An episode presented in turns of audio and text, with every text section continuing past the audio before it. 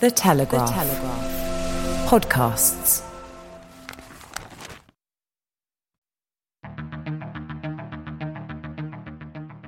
I'm David Knowles, and this is Ukraine, the latest. Today, we discuss the extraordinary videos from Evgeny Prigozhin, the head of the Wagner Group, who filmed himself in front of dead Wagner soldiers and blamed Moscow for a shortage of ammunition, even threatening to retreat from Bakhmut by the 10th of May. We also analyse how Russian state media is treating the alleged drone strike on the Kremlin and hear diplomatic updates from across the world. Bravery takes you through the most unimaginable hardships to finally reward you with victory. This hideous and barbaric venture of Vladimir Putin must end in failure. We need a military strategy for Ukraine to gain a decisive advantage on the battlefield, to win the war. Nobody's going to break us. We're strong. We're Ukrainians.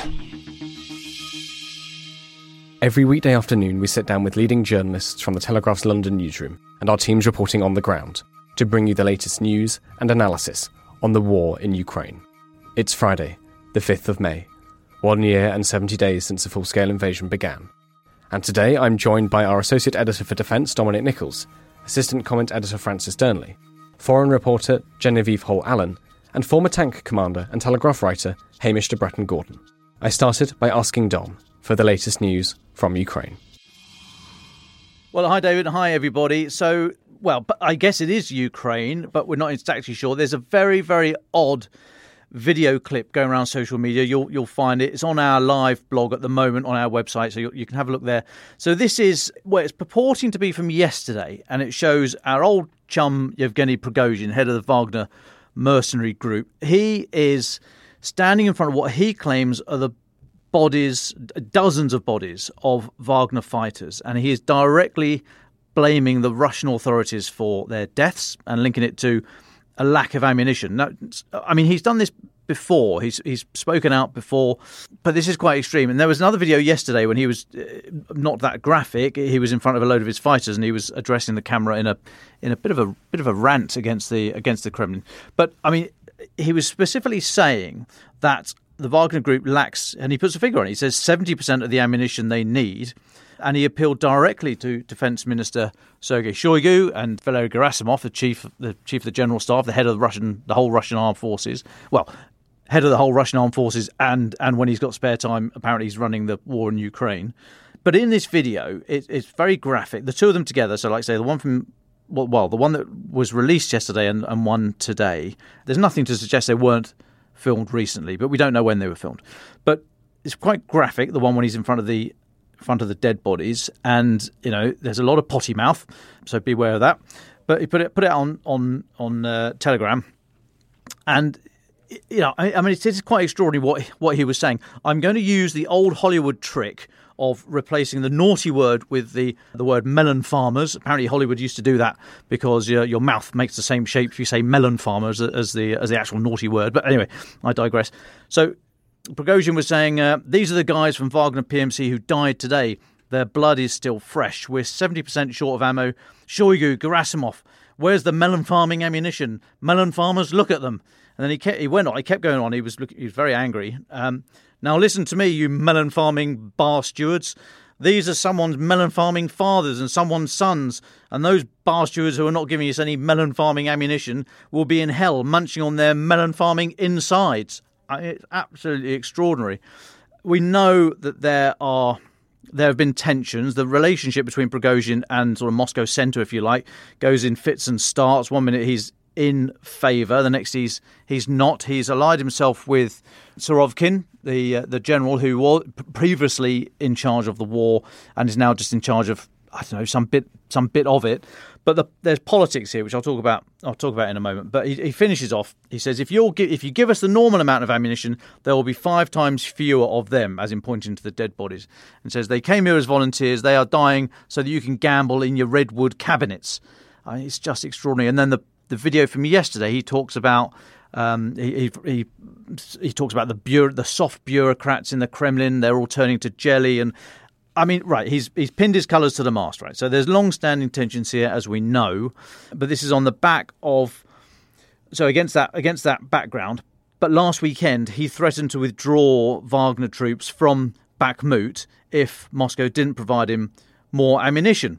And he's reiterated that position, and he's actually put a date on it. He's said that they will leave Bakhmut on May the 10th if they don't get more, in particular, artillery ammunition. And he said May the 10th because he doesn't want to embarrass Russia by leaving before the Victory Day parade on the 9th, which is, hang on, can I take my shoes off, next Tuesday.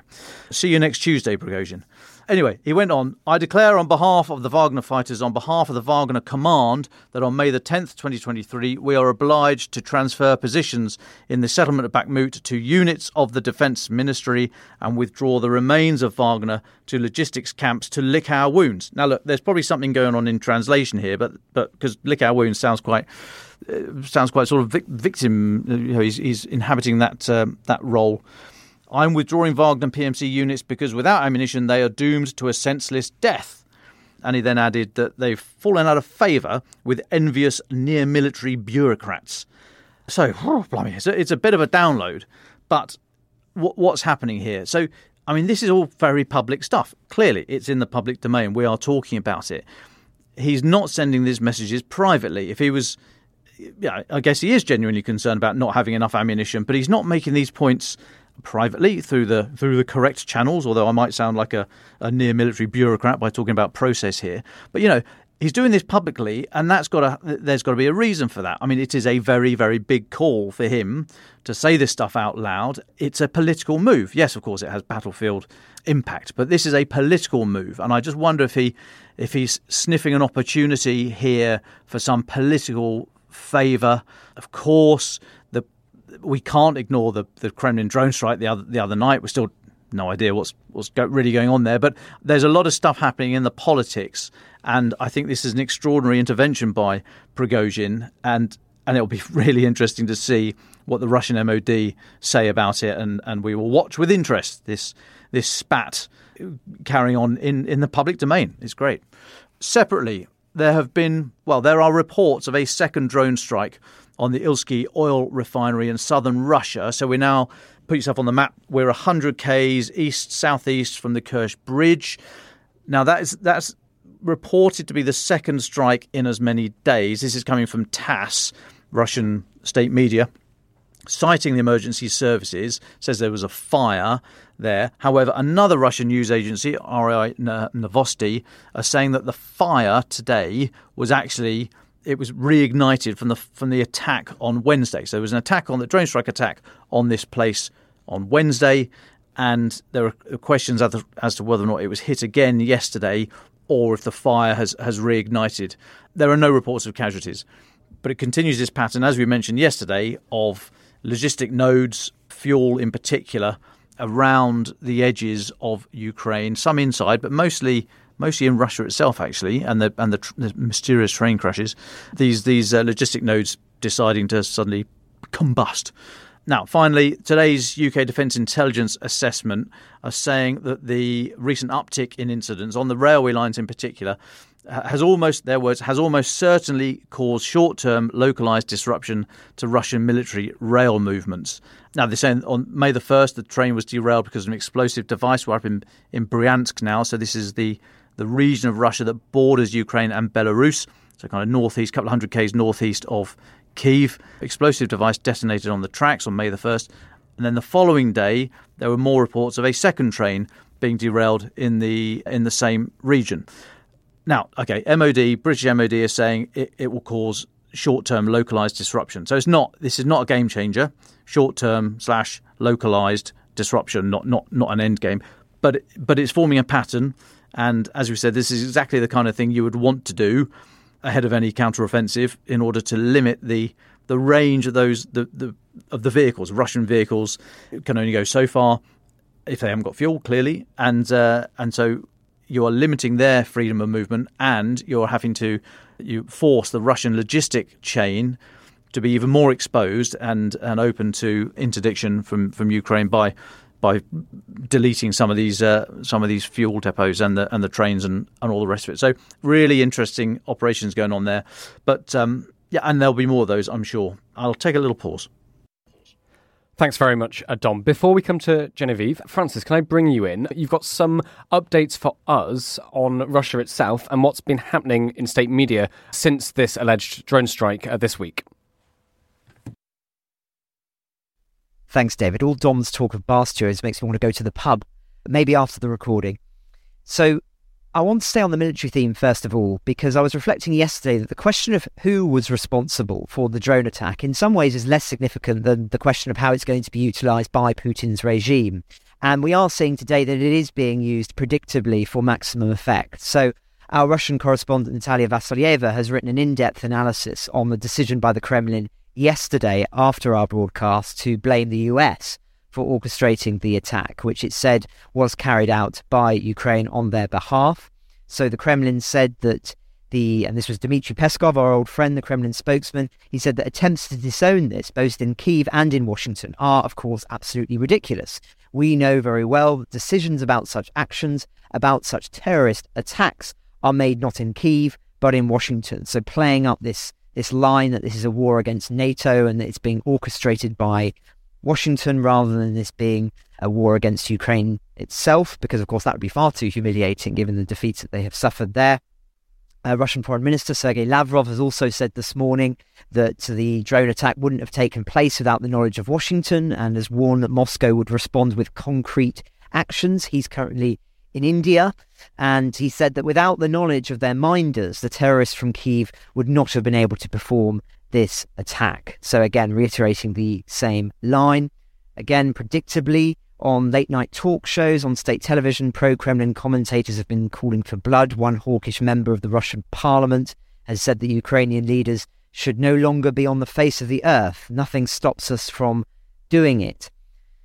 All what we would expect, although I do think it is interesting as well that Russian state television has not shown footage of the drone strike itself. So that's something that, of course, has been all across Western media, including ourselves. But Pravda, Russia's best-selling tabloid, has covered the attack as a front-page story, but has tried to really downplay its significance and the threat that it posed, and has refused to show the footage. They've said there are no victims or material damage on the Kremlin. And so this and the slow reaction from the Kremlin, I think it took them about 12 hours to pick up or start to cover the news extensively after the attack, plus the authorities meddling with GPS signals in Moscow in an attempt to possibly prevent drone attacks, is leading some analysts to argue that it's actually unlikely that this was a Russian false flag operation as a result. Others disagree, of course, and we've touched on that yesterday, and I'm sure we'll talk about it again later on. We will, of course, continue to monitor this story very closely. But staying on Russia, I also want to discuss a story by Natalia about Russian society. And this is an interesting one as well. So Russia's parliament is expected to crack down on gender reassignment in an apparent attempt to discourage young men from registering as women to avoid the draft. So despite a little bit of context here, I think is important. So despite the Kremlin's very aggressive stance against LGBT and transgender people, Russia still has a fairly liberal legislation that allows change of gender markers following a psychiatric examination and doesn't require sex reassignment surgery. So this clampdown, though, that's being talked about is partly, we know, due to the sort of quite profoundly conservative shift in the society used by the war. So we've got one justice minister saying that it's now time to enshrine family values in Russian law, and ruling out the possibility of somebody changing their gender purely by changing documents. But also we've got a member of parliament saying things that this is actually a direct consequence of the war. Many young people have approached private clinics to sign off on change of gender to avoid the draft because of the special military operation in Ukraine. And that, I think, is the main driver here if this bill is adopted, and there's possibility it'll be adopted as early as May 15th. If it does happen, it marks another cultural shift happening as a consequence of the war. But I think the anxiety around this is less about the cultural fear of transgender people, but more about, obviously, the impact of this potentially on the draft. And we've already reported, of course, in the past about concerns around this the draft. And many, many young people, of course, have fled the country in order to avoid being forced to sign up and fight in Ukraine. The last story I wanted to talk about is around a row that has erupted in the last 48 hours between Ukraine and Germany regarding the first planned visit of President Zelensky next week. So Kyiv is threatening to call off this visit to Berlin after details of the high security operation were leaked to the press.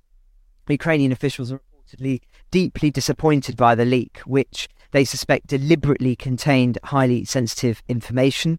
A source inside the Ukrainian government told the German website T-Online that it is open to question whether the Ukrainian president will carry out his first visit to Germany since the Russian invasion started. Mr. Zelensky's next movements, as I say, hang in the balance after these leaks, and they are extensive. I mean, they talk about the hotel even that President Zelensky would be to be staying at. So huge concern, understandably, and pretty embarrassing for Germany. Of course, they will be very keen for this meeting to go ahead and for this visit to go ahead. Another, and this is the final story, issue that's causing consternation amongst the more pro-Ukrainian commentariat in German society is around the decision by authorities in Berlin to ban Russian and Ukrainian flags from being flown near the city's memorials this weekend as people commemorate the 77th anniversary of the end of the Second World War.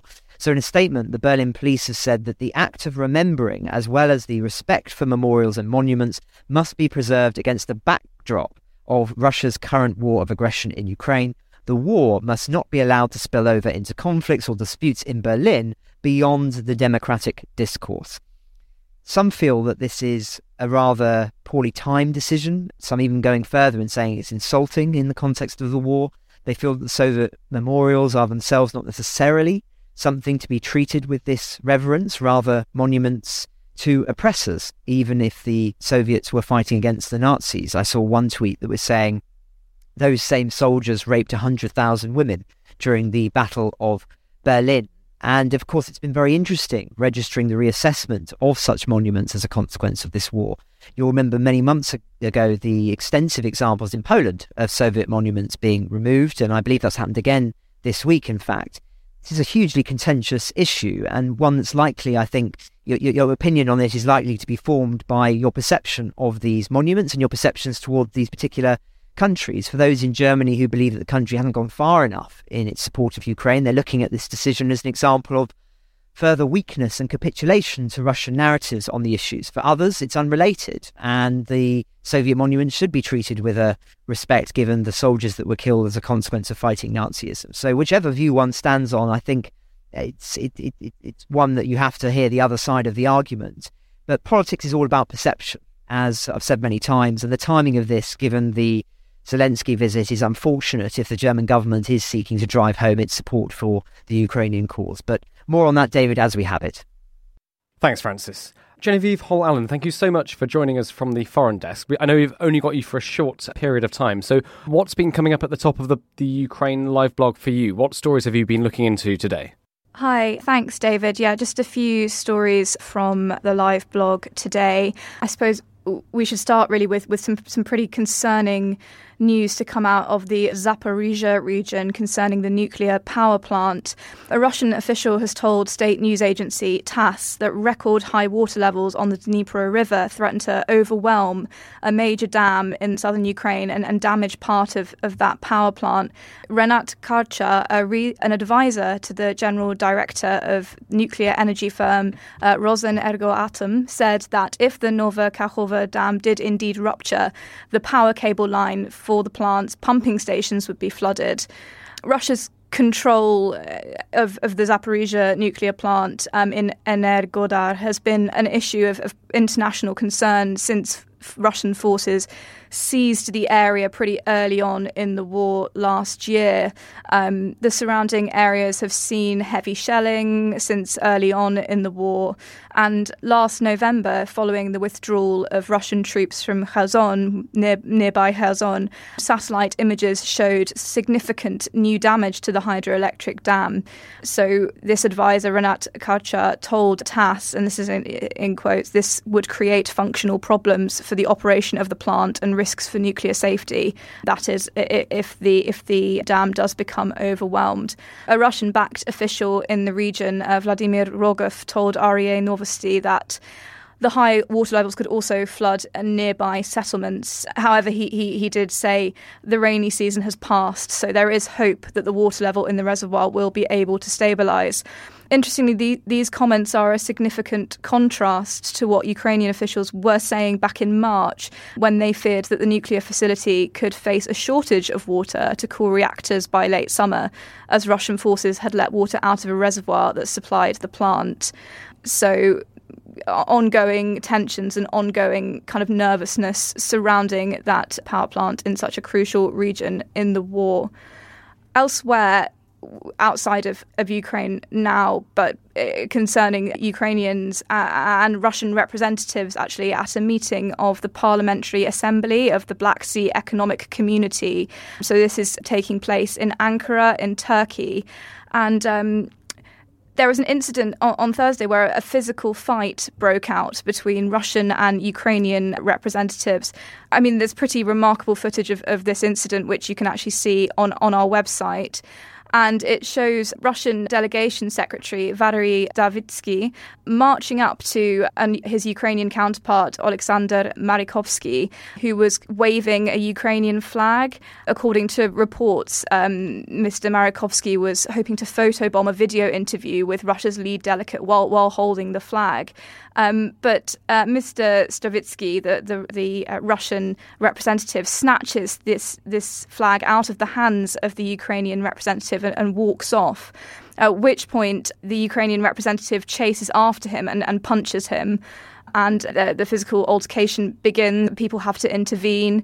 You can hear somebody out of shot, shouting, it's our flag. So that's pretty remarkable stuff to see on a kind of global stage, and just shows that tensions are not really being kept under wraps there. Elsewhere at the same event, the Ukrainian delegation stormed into a meeting and unfurled the Ukrainian yellow and blue flag when a Russian delegate was speaking. And at another event, a Russian State Duma member, Olena Timofeyeva, addressed delegates while wearing a St. George's ribbon, which is seen by Ukrainians as a symbol of Russian aggression. So this caused major consternation among the Ukrainian delegation, who ended up actually being ejected from the meeting when security staff trying to calm down the situation were pushed out of the way. Thanks, Genevieve. Could I just ask you to talk about one more story? Of course, tomorrow in the UK is the coronation of Charles III. There will be Ukrainian representation at the coronation. Who's going? Yes, so this is the news that Olena Zelenska, the First Lady of Ukraine, is to attend the coronation on Saturday. This was confirmed late last night by the official website of the President of Ukraine. And actually, Ms. Zelenska was pictured standing on the steps of number 10 Downing Street yesterday with Akshata Murty, the wife of Rishi Sunak. She also met with the Prime Minister himself yesterday.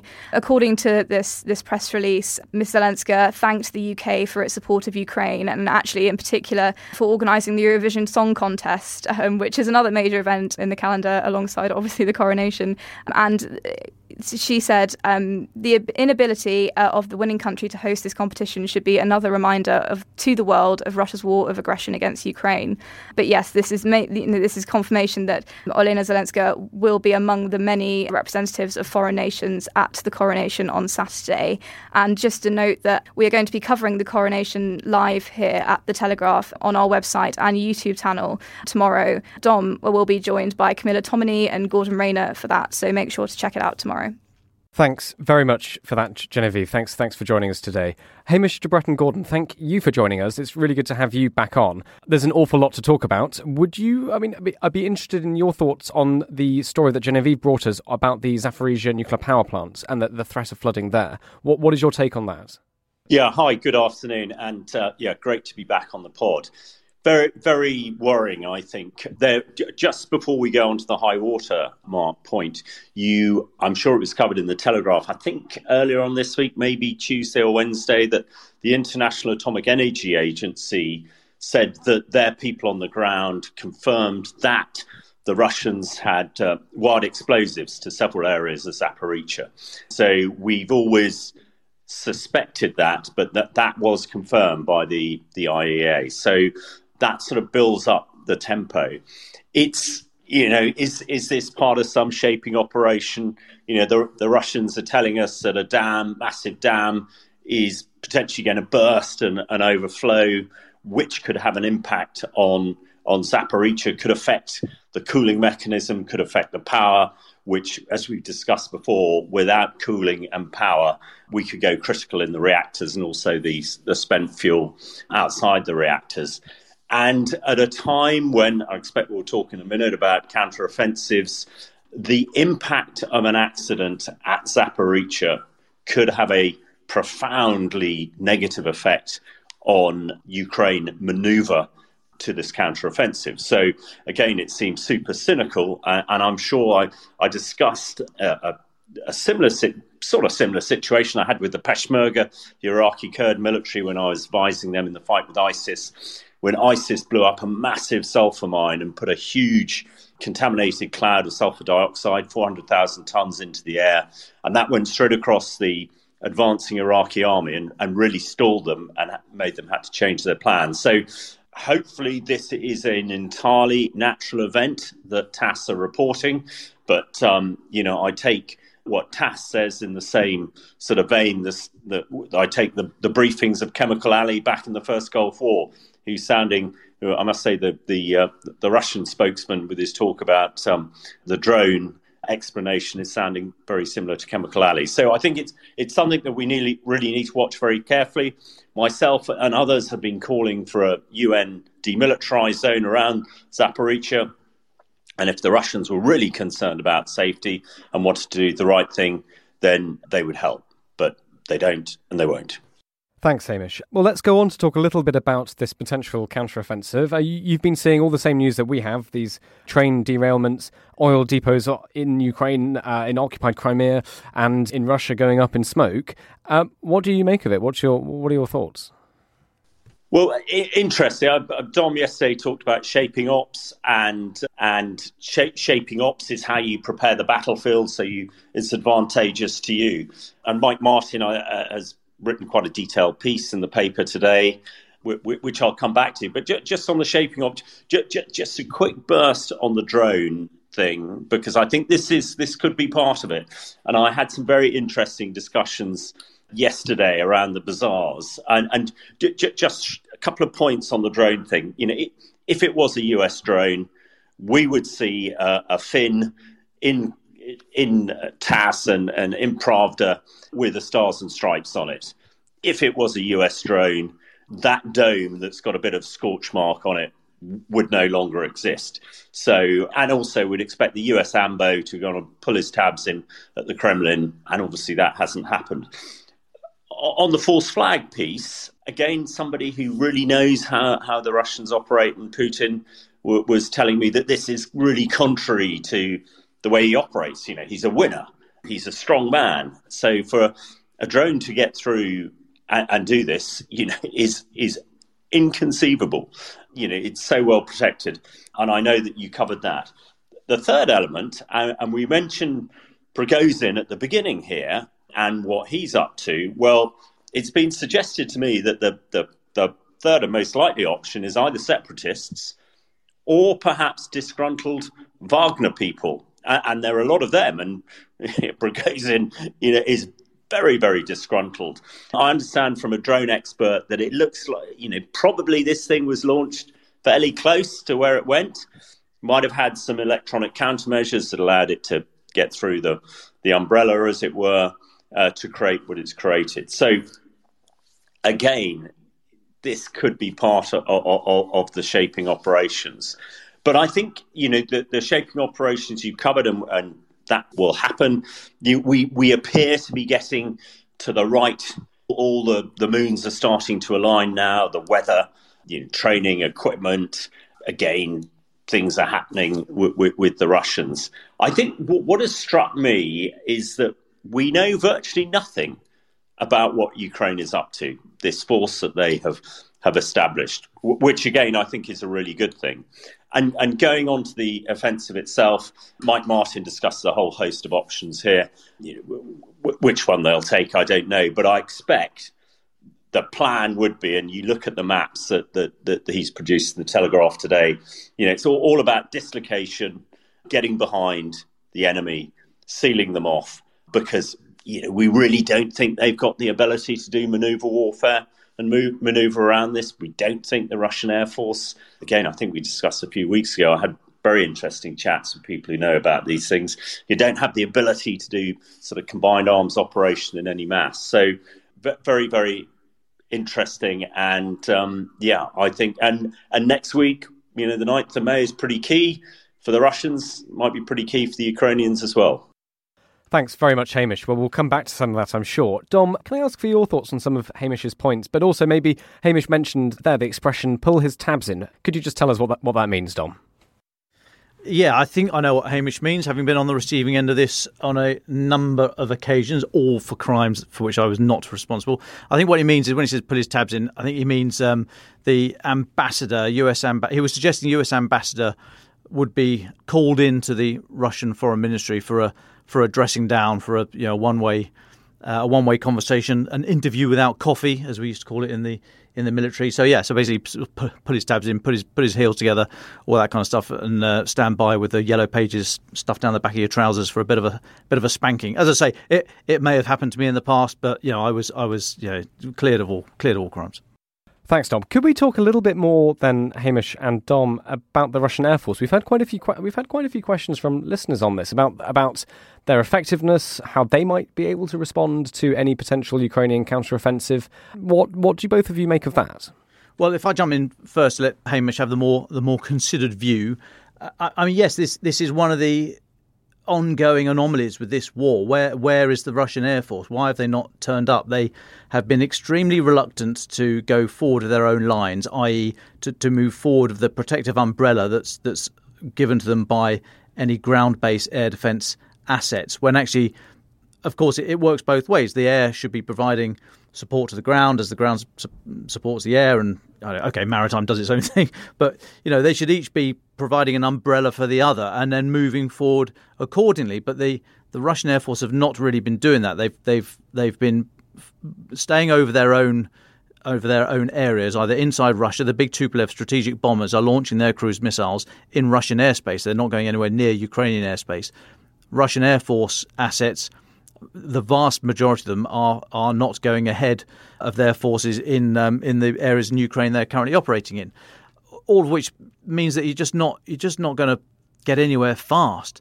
Now, the one caveat I'll say is that we've been talking recently, or I've made the point that the Russian missile strikes across the country, I think, and I still stick by this, but I think it is an inefficient use of resource. I think if Bakhmut and the Donbass is their priority, they should be using what sparse ammunition they have, these precision-guided munitions or drones or whatever they're using. They should be using it in that to support that main effort. They've not been doing that. They've been scattering it around. I have received comments, and these are really good, well-evidenced opinions that actually, well, maybe the documented apparent paucity of air defence assets from Ukraine is the reason Russia's doing this, so that they are using up their stocks. I take that on board. That is a very, very, very valid point, and thank you to our great listeners for making that point to me. I just think that would have been valid maybe 6 months ago, but there's been an inflow of air defence assets to Ukraine from external supporters for months now, and I think their stocks are they might not be fantastic, but I don't think they're anything like what they were. You're now seeing, it's generally most, if not all, missiles and drones aimed at Kyiv are shot down, and the vast majority elsewhere are also shot down. Some get through, of course. We've seen that this week, and civilians are being killed in their dozens. Was it at least 20 in Kherson? Although that was artillery, that was not. That was not missiles or drones. But, I'm not saying this isn't without cost, but I think the moment has passed, really, for Russia to be trying to go after Ukrainian air defence assets. And even if they had been, then they'd not been doing it. They'd not been doing it piecemeal. They were doing it piecemeal. If they were using their air and missile forces for that end, they were just firing missiles at them and drones. They weren't using the air force. So it all comes back to that original question. And Justin Bronk from RUSI, who we've had on here before, one of the country's premier brains on air power, he wrote a paper months ago saying, "Where's the Russian Air Force?" And there's still no real answer for that beyond, well, they just don't know how to use air power effectively. But Hamish will have a more considered view. Thanks, Dom. I sort of absolutely agree everything you said. And as fellow tank soldiers, or put me as a tank soldier, commenting on air power will certainly be stirring the gin and tonics in the RAF club, no doubt, this afternoon. But I have spoken to a few people about this, and I think there's a massive psychological ops piece going on here. And as we know, the Ukrainians are very canny and very good at this. Somebody told me that a lot of the Ukrainian pilots know the Russian pilots and are quite often speaking to them, over the airways, and telling them that they're going to get shot down. I think the air defence thing is key and part of the PSYOPs too. And everybody knows the Patriots now steaming around in Ukraine, and which is something that the Russian pilots would be concerned about. The bombers firing the cruise missiles from outside Russia, that seems sensible, but actually mixing it dirty at the coalface with dogfighting and ground attack, that just doesn't seem to be happening. Again, it would appear that they can only fight in onesies and twosies, so a couple of aircraft supporting each other, where actually, from what I understand, you need to operate aircraft more like tanks, mutual support, covering each other, and that sort of thing. The other point is that these MiGs, these are not $500,000 tanks, which they've lost 2,500 of. These are $20, $30, $40, $50 million vehicles, air vehicles, and the Russians just can't really afford to use them. Whether they're saving them in case that Ukraine decides to push a bit further than the border, who knows? But I think the psychological piece has sort of kept them on the ground. The build-up of air defence, absolutely key. And, these pilots are not the sort of the basic tankies and the basic infantrymen who we know are being thrown into the fight with virtually no training and equipment. These are highly intelligent, highly trained people who are probably making the decision, actually, I want my eggs and bacon tomorrow morning. I don't want to go and fly out of Ukraine and end up in the ground there. Thanks, Dom, and Hamish there. Francis, there's been some interesting news coming through on our live blog. Can you talk us through it? Yes, David. Well, breaking news. The exiled mayor of the occupied Ukrainian town of Melitopol, or Melitopol, as the Ukrainians call it, has cited reports indicating that Russian occupation authorities in the south might be preparing an evacuation in the face of a possible Ukrainian counteroffensive. Now, as I say, this is breaking, but I understand that Natalia is writing up as we speak.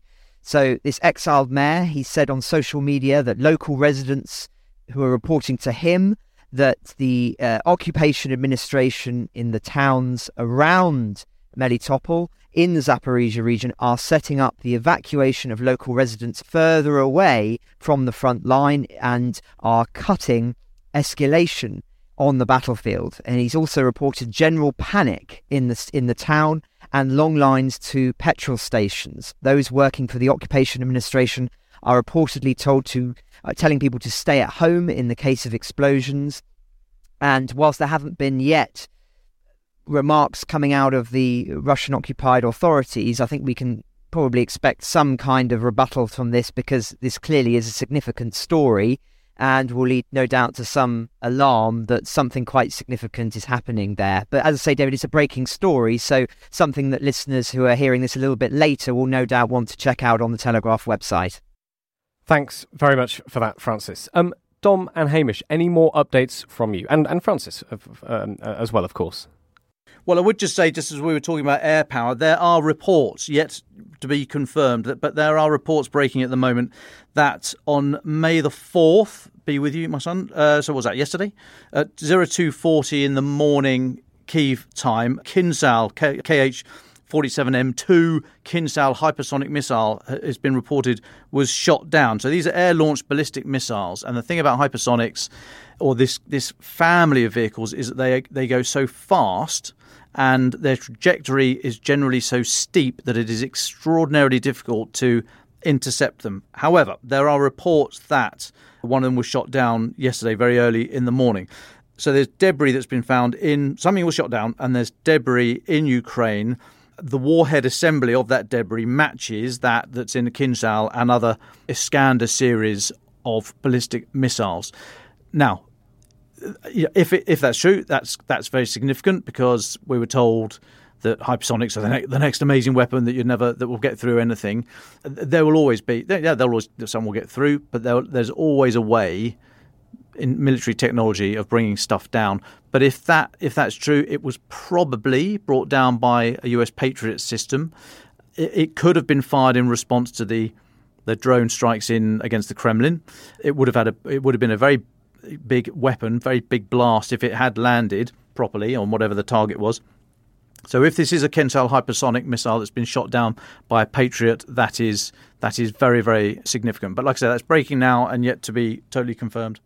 Thank you, Dom and Francis. Anything further from you, Hamish? Only to sort of add a tiny bit to that. We've heard a lot about escalation after the drone strike, and that might well be it, because as we've discussed before, I don't think Putin can escalate with his tactical nuclear weapons. And there was some guff on social media yesterday about bombers being armed with tactical nuclear bombs, but I think it had absolutely no credence at all. So that might be it, but I agree with Dom. I mean, this is hugely significant. This hypersonic missile that was going to destroy NATO has been knocked out of the sky by Patriot. Expect to hear a bit more of that, I expect, from the Ukrainians on the western side, if this is the case.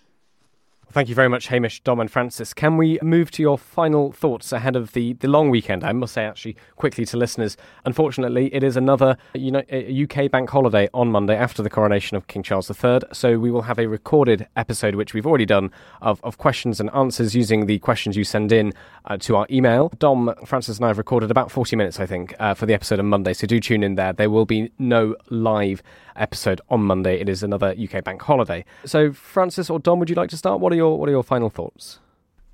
Well, it's a very brief one from me today, David, so I'm happy to go first. I'm conscious I've been a bit of a gloomster recently, and so I wanted to end on something a little bit more upbeat, which is we get many, many letters and emails from listeners saying how much they appreciate learning more about Ukrainian culture. And so that's something we've tried to bring to the podcast whenever we can. And I just wanted to draw attention to a free course that's being offered from the Open University that is about, they call it an introduction to Ukrainian language and culture. It's about 25 hours, but it's been put together by academics who are experts in this field. And I'll read a quote from the sort of brief about it. So this free online course is for everybody who's interested in finding out about Ukraine and its people and wants to get a first insight into its rich cultural heritage. It's also for learners who interact directly with Ukrainian refugees, for example, by hosting refugees in their homes, and who want to bring what they have found out, their knowledge and experience, to a space where they can engage with like-minded others and can find and provide mutual support and advice.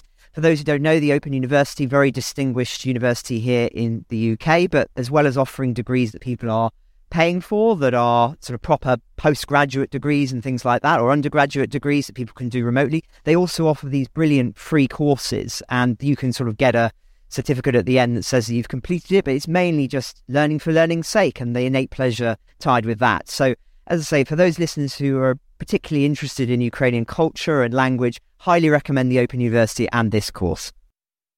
Thanks, Francis. Well, we'll put it in the show notes then so people can find it there. Dom Nichols, would you like to go next?